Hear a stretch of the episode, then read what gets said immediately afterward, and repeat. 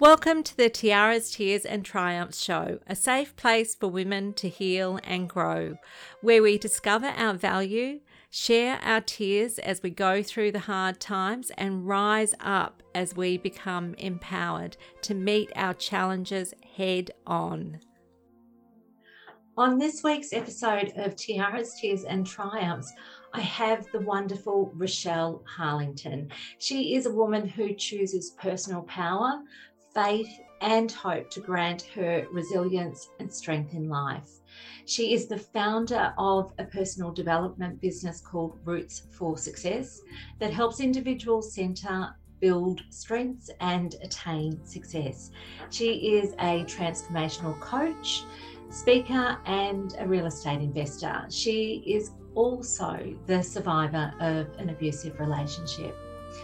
We have the most compelling conversation about the healing journeys of not only the mothers who have been hurt by abusive relationships, but also the path to healing that mothers must journey on with their children after their children have been hurt by abuse, and just how heart wrenching it is to see your children suffering and how this really polarizes the importance of making the moments count with your children and finding joy in those moments. So, this conversation also highlights why coaches are coaches.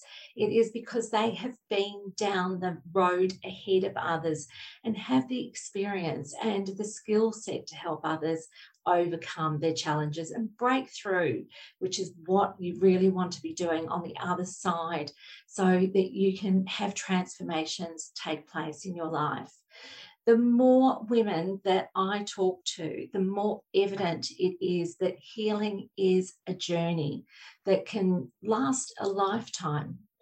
But how those who have the courage to say yes, to do what is needed to heal their lives are the most beautiful, wise, empathetic, strong, and compassionate women for it. Now, Rochelle is one of those women. So let's hear now how Rochelle went from survivor to success.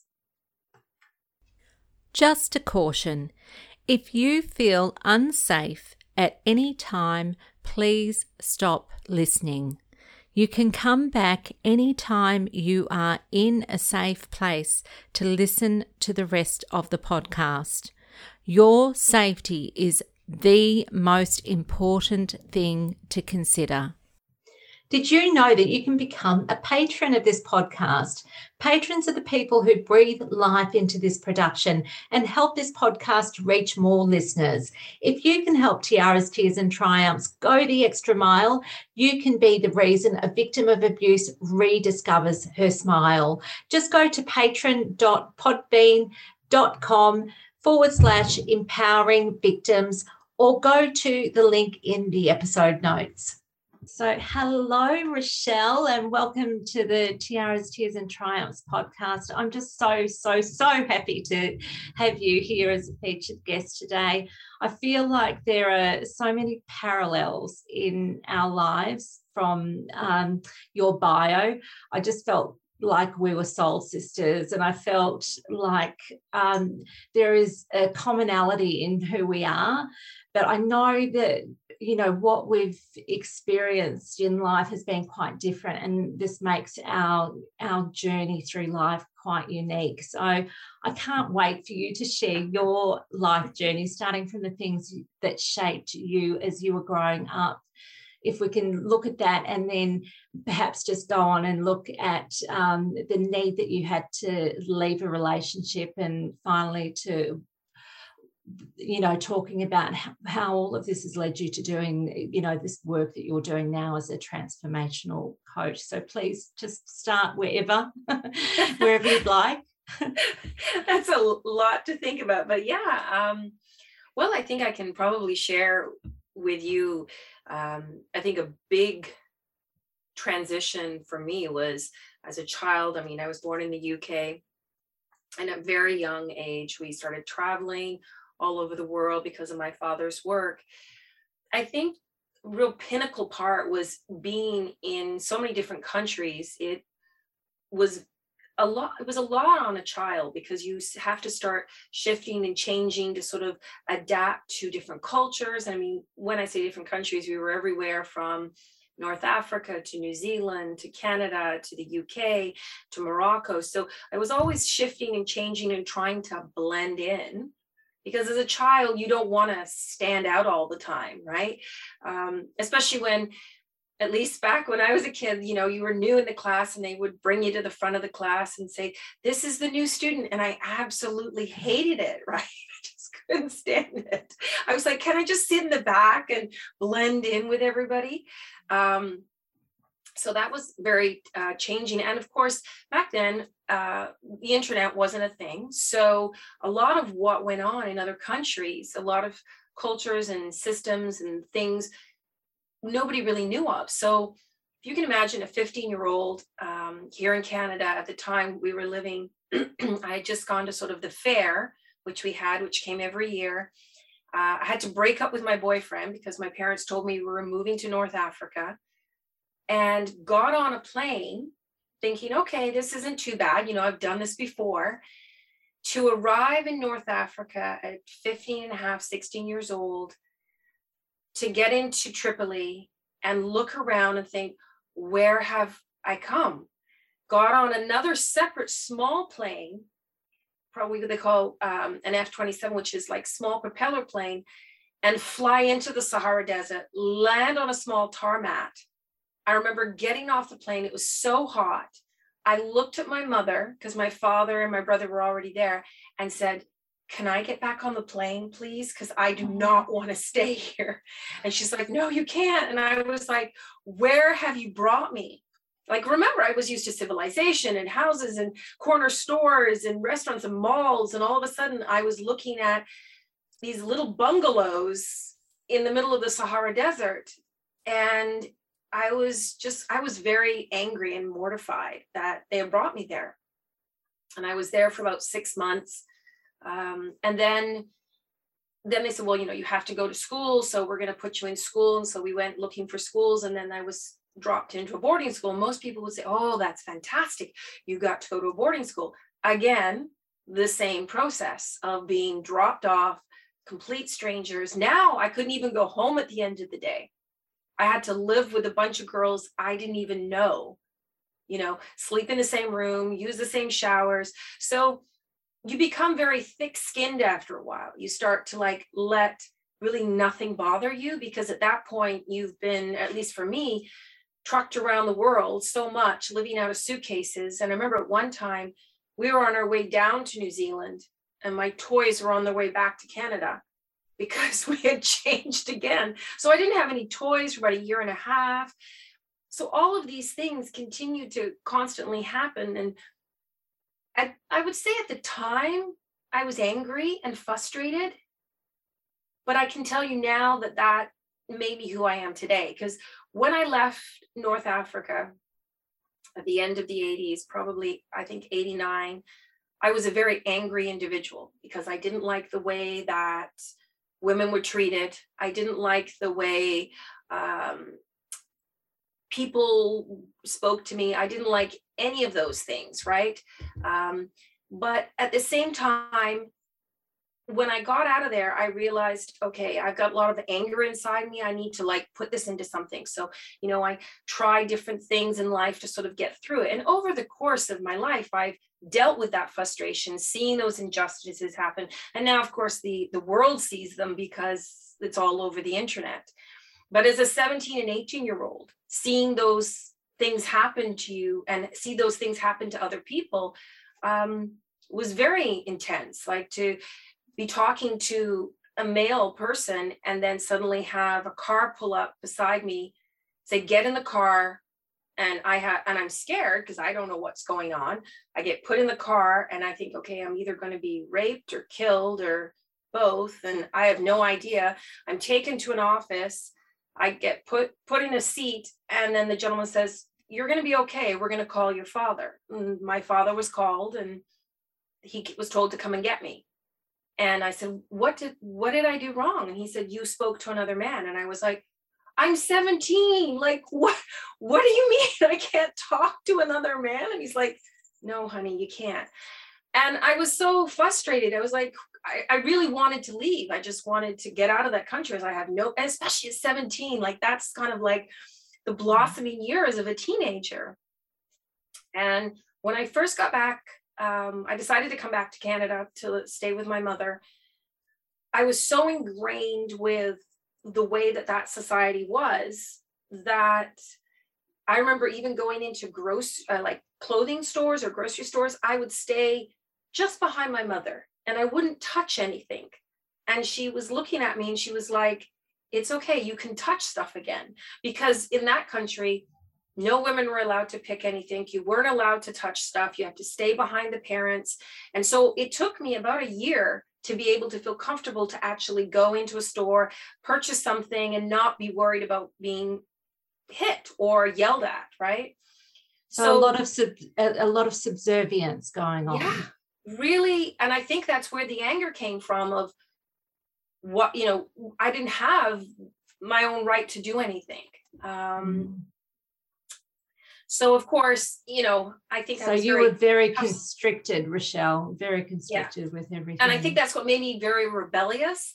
And mm-hmm. so for a period of years, I was extremely rebellious. If you said I couldn't do it, I would just do it just to say I could because I had been so suppressed for so long, right?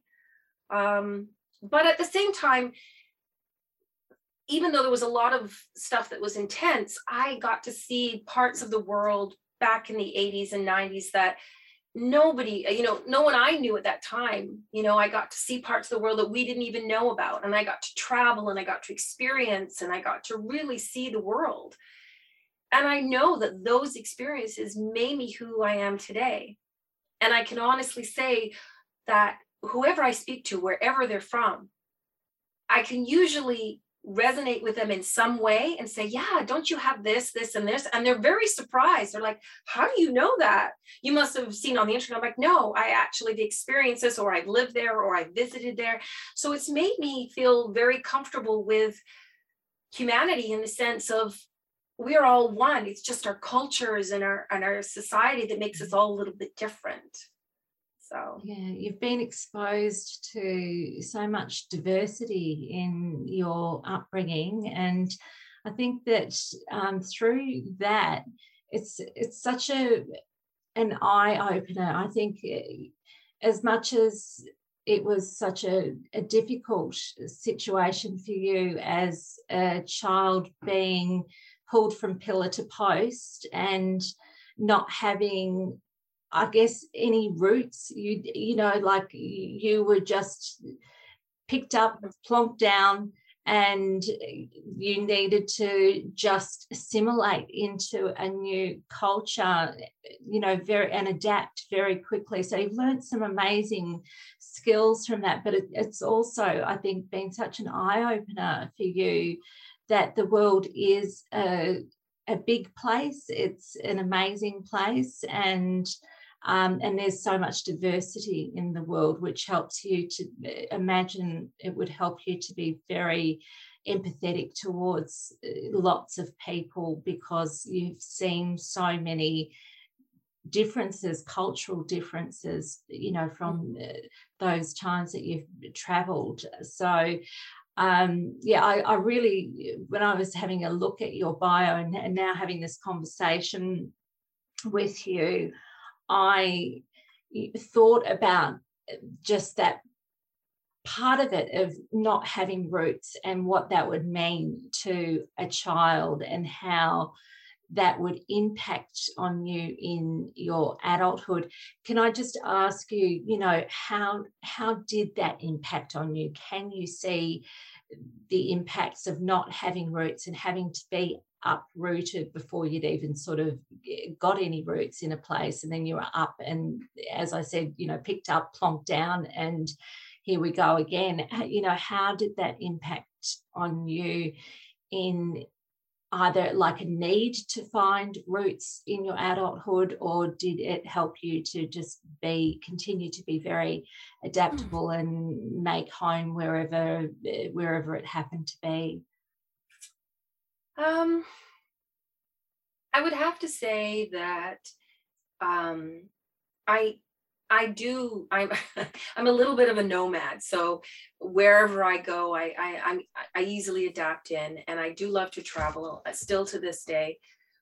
However, I think I did want some home base, um, and I know that once I had my son, um, I really wanted just to to stay in sort of that area. And even after um, our relationship, his father and I's relationship uh, broke up, I did not want to travel and yank my children out of the area or the school because I knew what it was like and I knew how tough it could be to have to start all over again. And I didn't know if my son, um, my daughter maybe, but I wasn't sure if my son was strong enough to do that. So I tried to stay, and I, that's why I've stayed in Canada for so long. Don't get me wrong, I've traveled all over the place but I think I really wanted to keep a home base for them because it takes a lot to be resilient and know that, you know, you don't know where you're living, you have to make new friends, new customs, new cultures. Um, there was times where I didn't have a home to go to, in a sense, my bedroom, you know, or um, I did come home for family gatherings and festive times but it was always in a country that was you know somewhere that wasn't really home. We were there because of my father's work. Um, so it was good and bad. Like there was some stuff that i wish i'd had you know that that i see it in the movies sometimes where you know the kids grown up in the house and they have a bedroom mm. and and they know all their friends. And so i'm i guess i miss that but i have friends all over the world now because of the travels um, but at the same time, it I got to see by the time I was 18, I had seen most of the world. You know? So what I've done, I think, for my children, because I didn't want them to be it to be as hard for them, because uh, they're older now, uh, 22 and 17, is I kept them in the home base, so they had all those friends. But what I did is I encouraged them as soon as they were old enough to travel even without me to go visit their grandfather to go to these places to see these places to experience life because i wanted them to see the world as well but maybe not have some of the the hardships i had which you know at least that was how i felt as a mother. Whether i'm right or wrong i don't know but i knew it was it's tough and you have to have sort of a tough outer skin to go through that so I hope that answered your question. yeah, absolutely. It's, it's, you know really interesting what you were talking about with your children and you know wanting to give them that um, constancy um, in having that home base. I know for me, when I uh, ended up fleeing an abusive relationship and having to uproot, you know, um, my children from our home and our community and from their school. And I know how hard it was for them to be picked up and plonked down somewhere else. And we had to do that twice within a very short space of time. The one thing that I wanted to do to keep some constancy going for them through that really uncertain time was to have them in the same school system. So they were still in had a very familiar sort of curriculum and everything that they were doing and and they kind of knew the way that that school system worked. And so that was important to me. And I just think that um, you want your children to have stability, and yes. it is whatever stability eh, represents i suppose you know in your mind you just do your best as a parent don't you to um, mm-hmm. to to do the right thing as you see the right thing to be for your children whether or not it is. We know we're not perfect. We know that that, they've got their um, things that they'll take into their adulthood and um, and think when I have if they're going to have children that they'll do things differently to the, the way mm-hmm. that we did things with them um, you just do your best at the end of the day. But I'm the same as you, where I really encourage that kind of independence in my children because of some of the traumas that they've been through. Um, it's suppressed them from uh, being open and um, and I've had to be really mindful not to be a helicopter mum, you know, too much of the time to be mm-hmm. able to just let them go and um, and give them that freedom to mm-hmm. explore which for me it's been a process to get there because i needed to know first that my children were safe and once i'd worked through that and I'd reconciled that they were safe and it was okay for them to explore, then, you know, I've just had to say, right, okay, stop being a helicopter mum and just let them go and, you know, build up their resilience and their independence and um, and allow them the freedoms. And this, this time that we're living in is, is quite a an uncertain time in terms of travel when you've got my children i've got three teenage children and i'm a bit dubious about international travel now with um, you know covid and different strains and uh, it's just changed the landscape for for travel and um, and I, I think you know that part of me um, I really need to work on that constantly as my children grow up. And I, I, don't want to shut them down from exploring because of my inhibitions about what could possibly happen if they were to travel. So, yeah, no, thank you for sharing that because there's just, there's so much to your upbringing and how that shaped you. Um, but can we just uh, go forward a bit to the time where um, you married and you had children and and that relationship that you were in? Yeah absolutely. Um, i actually wasn't married. Um, i had met their father uh, through some friends um, and you know you're young you you sort of take on some of the traumas and don't think anything of it. I remember my mom not really wanting me to date him, but I did. Um, and then, of course, I moved him in with me. Um, and I, at the time, had a house, and uh, it, it just became very emotionally abusive at first. Um, and you think, oh, you know, I can make this better, something will work out. I got pregnant with my son. Um, and thought, okay, this will change everything, things will work out.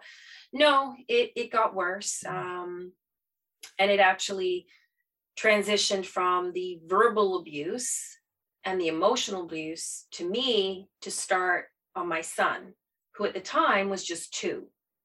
So um, he hit him when he was two.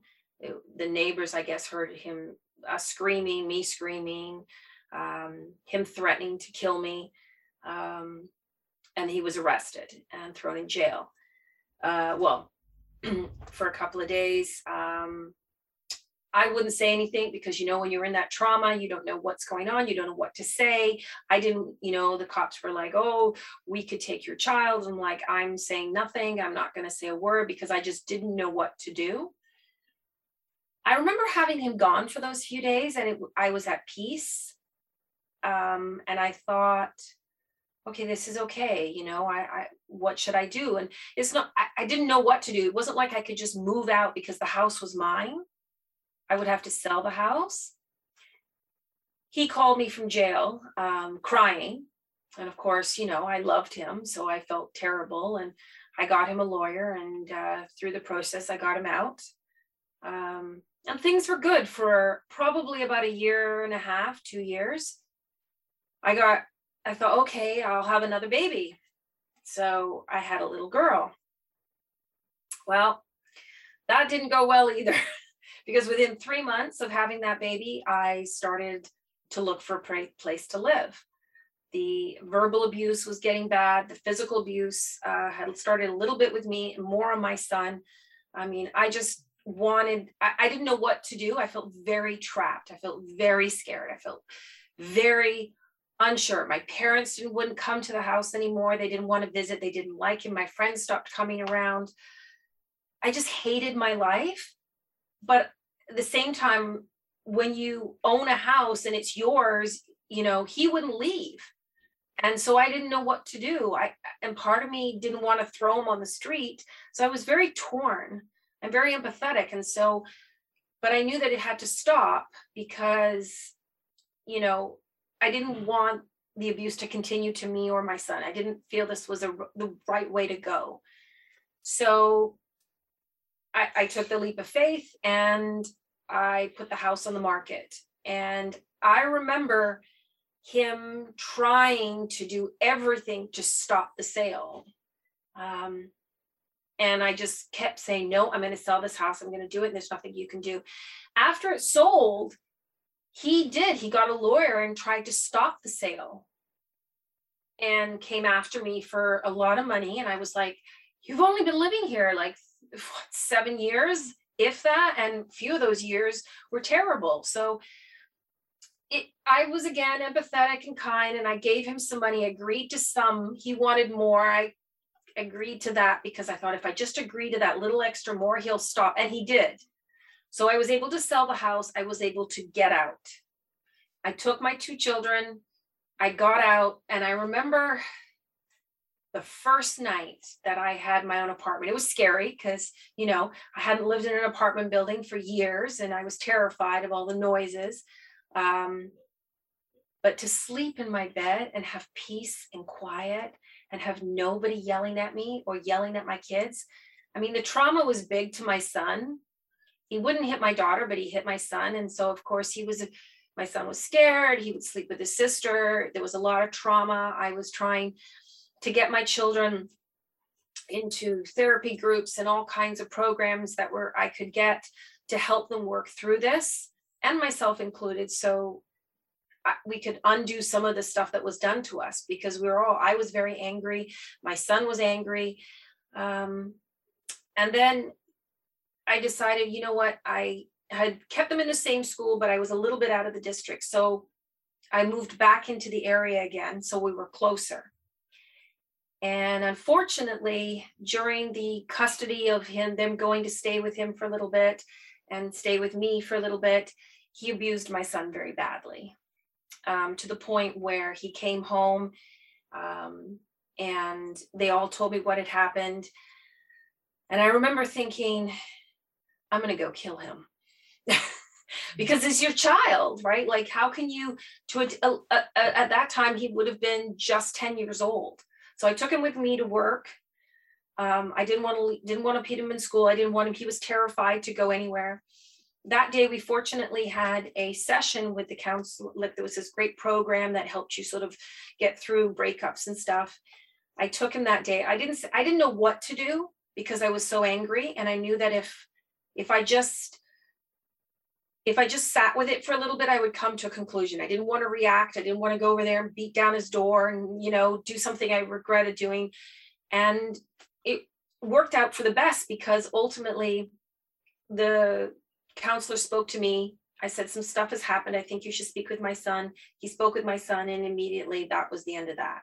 Everybody was called in, family services, the detectives, everything. He was charged with child abuse. Um, and then it became a long process of him going to court. And um, I don't know. I mean, it was hard on both my kids. Uh, not so much my daughter. I, think she's tough like me, but my son was very gentle and it made him very angry. Do I sometimes wish that I hadn't done that? Today's episode is proudly brought to you by the How to Feel a Million Dollars Even If You Are Just Scraping By workshop. In a world that conditions us to lack and limitations, this workshop is here to help women who have been made to feel not good enough to find a way to rediscover the treasures that lie within themselves and to find confidence matched with courage and conviction to help them to move in the direction of a rich and rewarding life. To find out more how to manifest an abundant life and to sign up for the next workshop, just go to www.sandyj.com.au forward slash workshop or go to the episode notes and click on the link. There is one final workshop in 2021, which is scheduled for the 6th of December. So jump on the link and join up if you'd like to participate in this workshop to end the year on a high note. And I'm really, really excited to tell you about the plans that we have for the new year. We are going to be launching it in mid November. So stay tuned to future episodes to find out more about the new offer for the new year. I hadn't been with that person. Mm-hmm. Mm-hmm. Yep. Yeah. yeah. I think I think the biggest the biggest part that is still well I've overcome it. I've worked with through it. As you can see, it's still yeah. It's hard still sometimes to talk about it. Um, yeah. but I think the biggest part for me was that when my son was abused the last time, um, that I was not there to protect him. Mm. And as a mother, you always want to be there to protect Yeah. your children. That was the part that took me a long time through a lot of work, a lot of stuff mm-hmm. that I worked with many people to overcome because I felt like I let them down. I've continued to share with my children that what happened was crappy. It wasn't good, you know, but at mm-hmm. the end of the day, you can choose to do two things. You can choose to hate him and have anger for him, or you can choose to forgive what happened and accept him for who he is and choose how much time and energy you give to that person. Mm. That is the only way you're going to heal because if you keep the anger inside you, it will make you sick. Um, Yeah. I've shared that with my daughter, I've shared it with my son. I I don't know. I mean, I could tell you like in this year, especially my daughter's gone through a lot. I've told her to to try and work with different modalities to heal some of the frustration she has. She's been more open to it. My son, unfortunately, um, a lot of times when we have emotions and anger, we don't deal with it. It usually shows up some other way physically. And about four years ago, we started to notice he started to have like eczema really bad behind the legs. Well, he had it when he was younger, and I, through homeopathic medicine, I kind of healed it. And then he didn't like that it was still around, so he put creams on it that didn't help. And I remember saying to him, if you put the creams on, you're going to push the anger and the emotions back into the body, and it's going to come and it's going to show up somewhere else, either in your stomach or your lungs. So in February this year, my son was rushed to the hospital. And uh, after six months of in and out of the hospital, he was diagnosed with Crohn's, Oh. which is a very shitty disease. Mm. Um, and so I spent six months this year with COVID, which was horrible because you're Yeah. only allowed, you're not even allowed sometimes in the hospitals. Yes. Yeah. Um, working through all of that and trying to support my son as best Mm. as I could. Um, because, you know, you watch your healthy child go from, you know, certain weight suddenly down to 85 pounds and almost lose, I almost lost him, I think, in May Yeah. because he was just at such a bare minimum. What I think it's that moment, I think watching everything with him happen has made me more humble than I ever was. And understanding that, and I've shared this with both of them because my son was very angry he blamed everything on his father. And I said, wait a minute, you can't blame everything on your father. You have to take some responsibility because, you know, life does happen, but it doesn't always have to happen to us. So I said, yes, you can hold your father responsible, but you also have to hold yourself responsible for not taking care of yourself because you're not eating as well as you should have also accelerated and you stressed yourself out. So it just sped it up quicker. What was there just got quicker. So he did take that responsibility. He did started med- mar- did start meditating. Um, he has been more open to some of the modalities which I've shared with him, as well as my daughter. It's been tough. I've actually had to allow his father to come into my home again. Which was extremely difficult because I wanted to throw him down the stairs. um, but it taught me something. It taught me that the anger and the frustration that I felt for him, I had to let go of and know at the end of the day, in his own weird, warped way, his father did love him. He just didn't know how to show and express it and did love my daughter. He just had a, a weird way to express it because of what he was taught as a child. His upbringing was hor- hor- horrible, terrible. Um, so I've learned to accept that. I've learned to accept that him coming into my home on a regular basis to see my son during those six months. I had to let go of that anger, I let go of that frustration, and I did. I see him now and I have no no feelings of frustration because I figured if I hold that within myself, then I'm doing detriment to me. Yeah. And to see my children trying to build a relationship with their father, then I want nothing more because you want the child to have a father. You don't want them to not.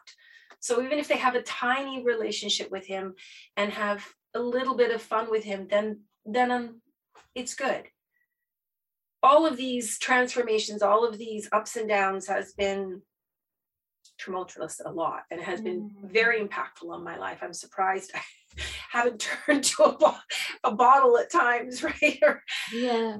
you know, That's really, um, really interesting that you you know said that because that is a tendency that we will turn to an escape like you know alcohol or drugs whether it's you know prescription drugs or illicit drugs but um there there are escapes because we want to numb that pain that we're feeling inside because it it hurts so much and we don't want to be experiencing that. And so we'll do something to try and dull that pain and mask it over so that we can just have a bit of a break a bit of respite yeah, from it. Um, so it's very understandable that uh, people will turn to harmful escapes. It could even be comfort eating. There's so many different things that we'll do um, to either self-soothe or um, to self-abuse you know because we're trying to just numb that pain. So yeah. and I, mean, you know, I there's so I- many things. I just, I, Rochelle, uh, you know, like you and I, you're in Canada, I'm here in Australia, and I wish I could just give you a big hug right now. Um, there's things that, you know, like this is a gift to be able to have this conversation with you when you're in Canada um, and to be able to talk about these very intimate experiences that you've had in your life. Um, feel very privileged that you have felt um, okay to be sharing that with me in this conversation. Um, and I can really empathize with having to forgive myself as a mum for um, being caught in that cycle of abuse and being feeling trapped and not knowing how to break that cycle and how to protect my children more than what I did at times because I just didn't know how to do any more than what I was doing. Um, and I know that my children have damage from the things that they mm-hmm. have experienced, and that all of this healing that I'm able to do in my own life is good on more than one level, more than the mm-hmm. level of it just being good for me, but it also shows my children mm-hmm. that there is a path to healing for them. And if they don't want to go on that path right now, at least they're seeing through experience from my example that it is important to engage with your healing and rather than getting bitter about the things that you've been through mm-hmm. and the fallout from that is to actually choose to heal and get better so yeah. it's and knowing that your what happened to you is still you're still experiencing fallout from that now mm-hmm. through through your children and also you've found another level of healing in your own life that you've needed to go through with being in that position where your ex-partner has come into your home again that you thought I would never let this man step mm-hmm. through my door ever again. Yeah. But here you've been, you know, confronted with this situation with your son needing to have visits with him and this being the only way.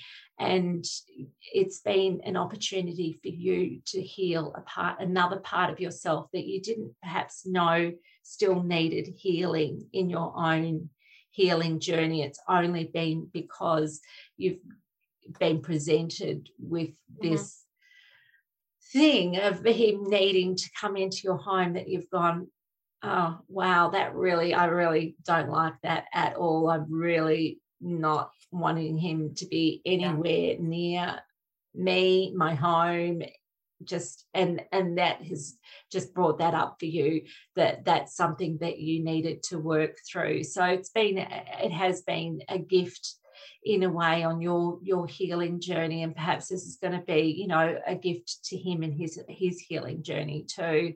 Um, I know that I have a tendency to relate to my abusive ex partner as being just exactly the same as what he was when I was in that cycle of abuse with him. Mm-hmm.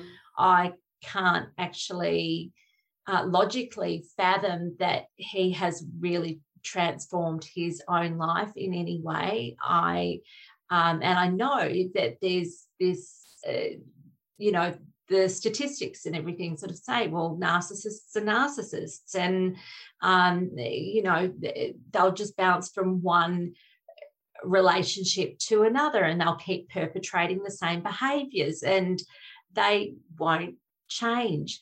And you've had to give your ex partner grace to say, maybe you're not the man you used to be. Maybe the you know you've actually learned some lessons from those experiences and from having to be accountable for the things that you have mm-hmm. done.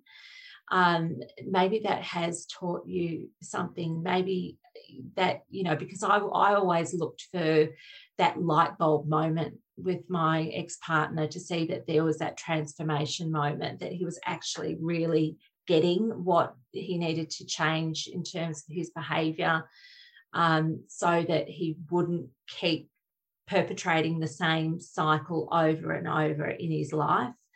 Um, I never saw that. I never saw any evidence of it.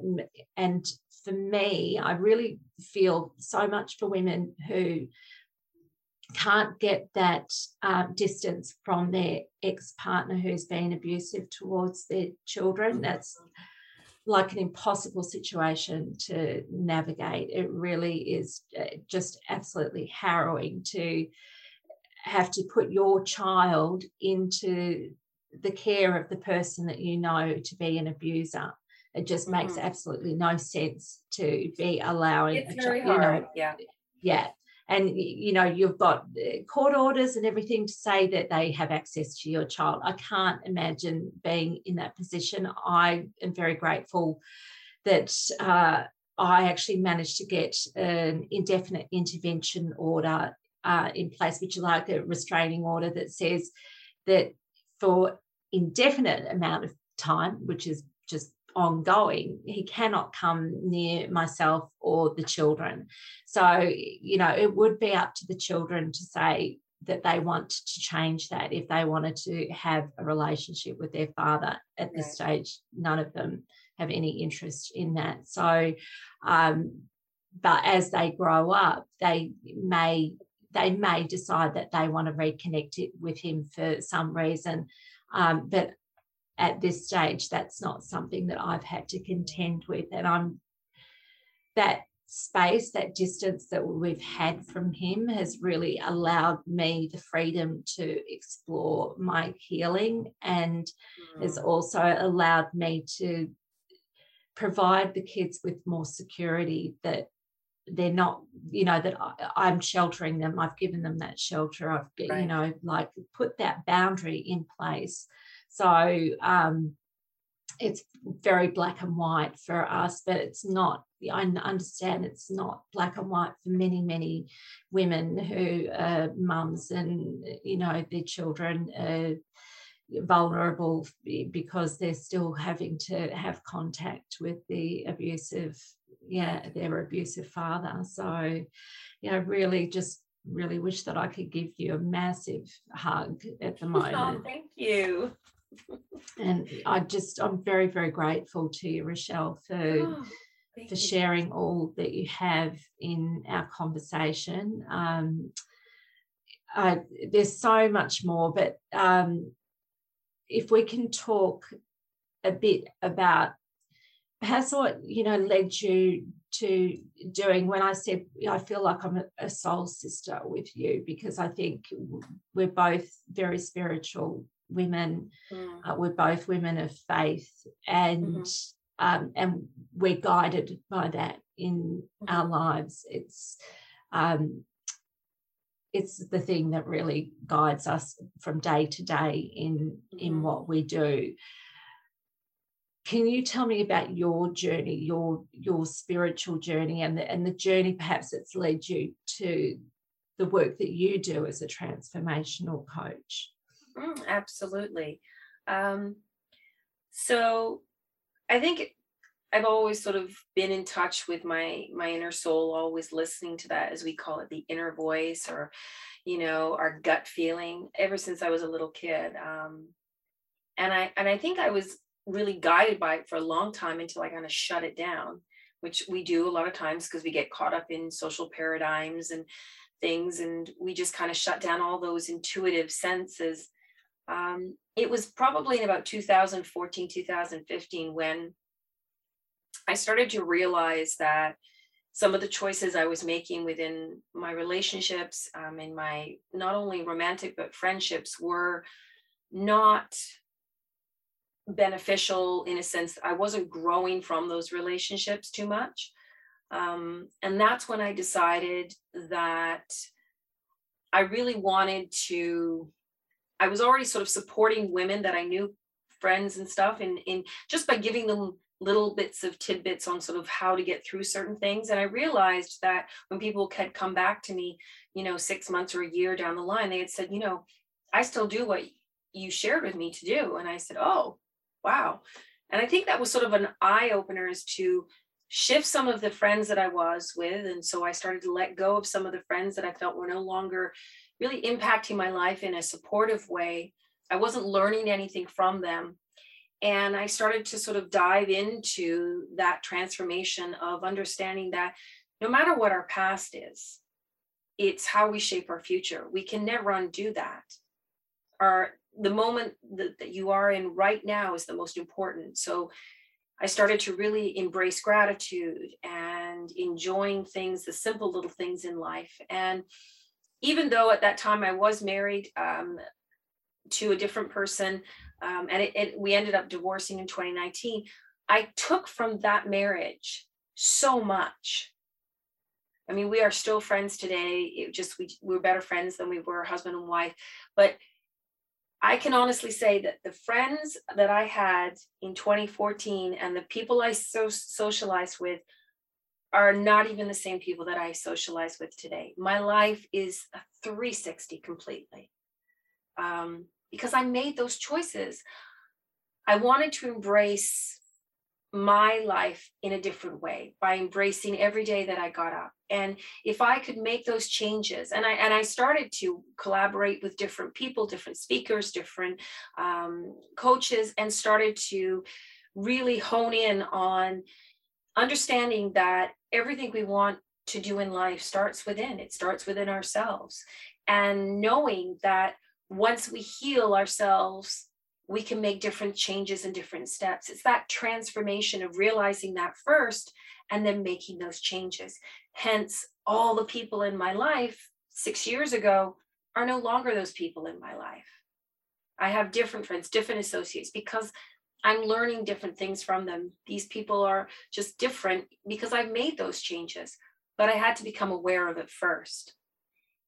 If you're open to that, and through my coaching I work not only just with conversation and giving tips and tools, but I also work with energy. So I speak a lot with them on sort of their chakras and what's out of whack, what emotions they're in.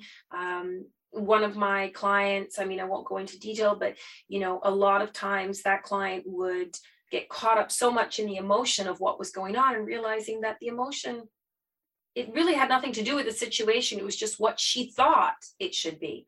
And as soon as she released that in, information, uh, emotion, she was able to go to the next level. And this is something that I try to teach within my programs is that each and every challenge or program we have is based on an emotion, whether negative or positive.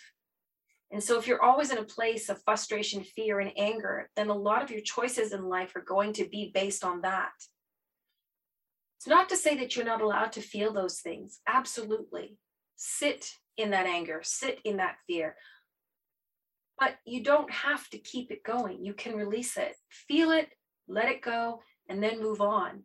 And know that it's just a contrast. And this is something I share with a lot of my con- clients is that when you have that jealousy or that anger or that frustration, it means that you're in contrast to what your soul really wants. So if you have resistance to something, it's because you're not in a vibrational alignment of what you really want. Yeah. So you have to sit back and think, why am I feeling this fear? Why am I feeling this anger? Oh, it's because of this, or oh, it's because of that. And when you're in those beautiful moments of gratitude or it, you know, when you have those joyful, joyful moments where you're feeling bliss, I always encourage my clients those are the moments you want to manifest what you want to see happen because your vibration is higher, you feel good, you're yeah. putting good energy out to the world. You don't yeah. want to be manifesting when you're in those fear and negative because you're going to manifest the same thing. So, yeah, if I can leave you with that, I think that's probably, you know, it's changed my life on how I look at things. And I think that was probably the biggest thing that got me through the six months of going in and out of hospitals with my son during COVID is I just kept saying to myself, I'm going to, you know, this is something that's showing me what I have to get through. And I did. I did really well with it. So I, I'm very happy that I had the tools in my toolbox in order to understand that. So Absolutely, absolutely. And I'm so aligned with everything that you've said. um, because I work with the energy uh, too, and I just know how uh, important it is to get into the right energy space if you want to make anything positive manifest in your life. It's very easy to manifest a whole lot of crap when you are in a negative space. it's so true. And people say that they're like, I don't understand. Why does the same crap keep happening to me? And I'm like, because you keep talking about it and thinking about it. The universe goes, ah, okay, well, here's some more because you keep yeah. saying you don't want it, but you know, the universe doesn't understand don't want and want. It just feels the vibration and gives you more.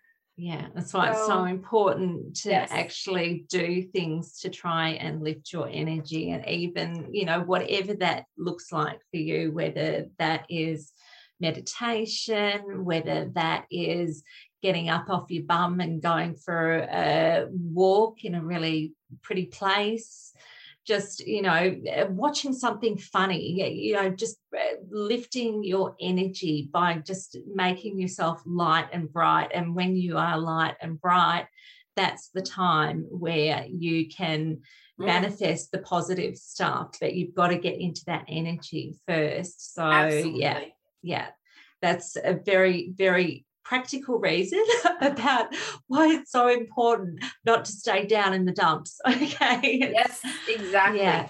Yeah. So, oh, look, I've just absolutely loved our conversation and I'd love to keep going on forever, but I think we're about out of time. So, before we go, would you like to share any links with the listeners so that they can find you, Rochelle?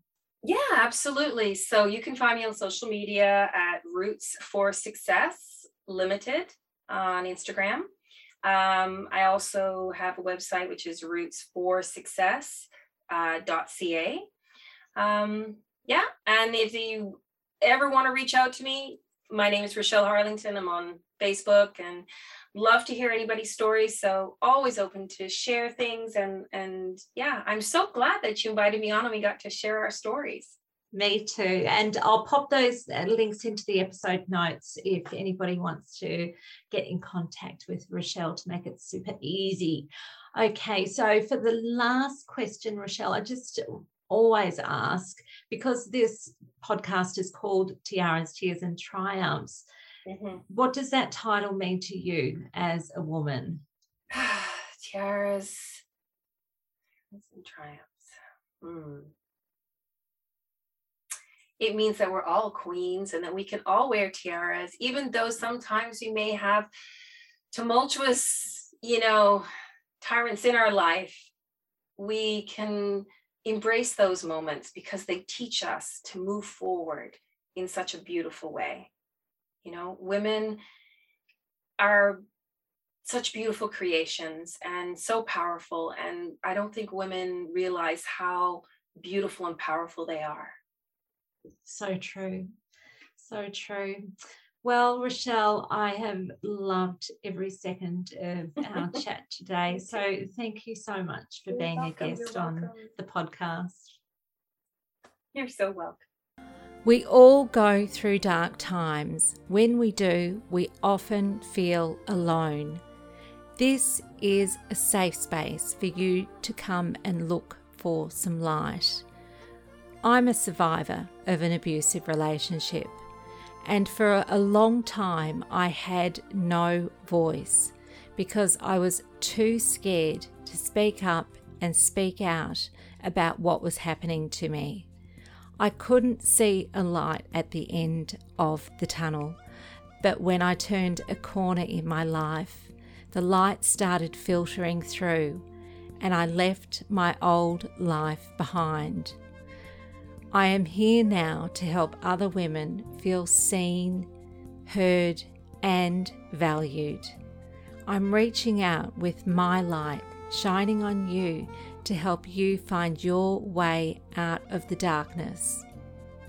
I hope you enjoyed today's episode. A note of encouragement if you are struggling with your mental health, please reach out for support. with some form of counselling.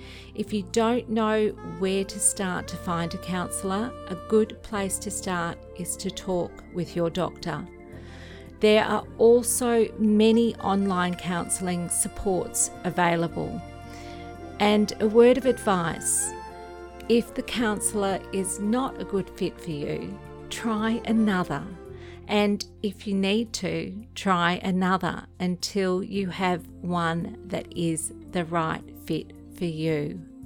Tune in again for the Tiaras, Tears and Triumphs podcast, helping women who have been hurt to heal and grow, hosted by me, Sandy J.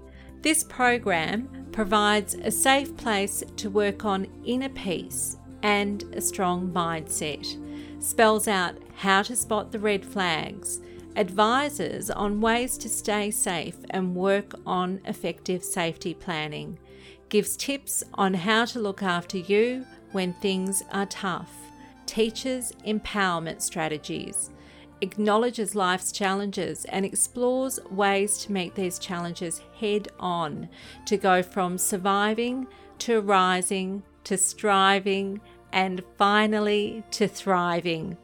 The show includes interviews with other survivors who have come out the other side, who share their stories and insights, as well as interviews with therapists and people working in support roles. I am a survivor and I use my experience and skills to help other women like me. Please listen and be uplifted to rise in this safe space where dignity, kindness, and compassion are treasured. And don't forget, if you need some support, I am here for you. I don't want any woman to suffer alone in silence. I don't want any woman to feel oppressed and feel that there is no way out. I want you to know that you can turn a corner. I am a life change facilitator. I help women regain control over their lives. You can find me at sandyj.com.au. Hey now, can you just pause a moment before you go? Because I need you to share your light and leave a review. Can you just take a quick minute to leave a review in iTunes to let other women know this is a show they can trust? It would mean the world to me if you could help shine a light for someone who can't see the light at the end of their tunnel.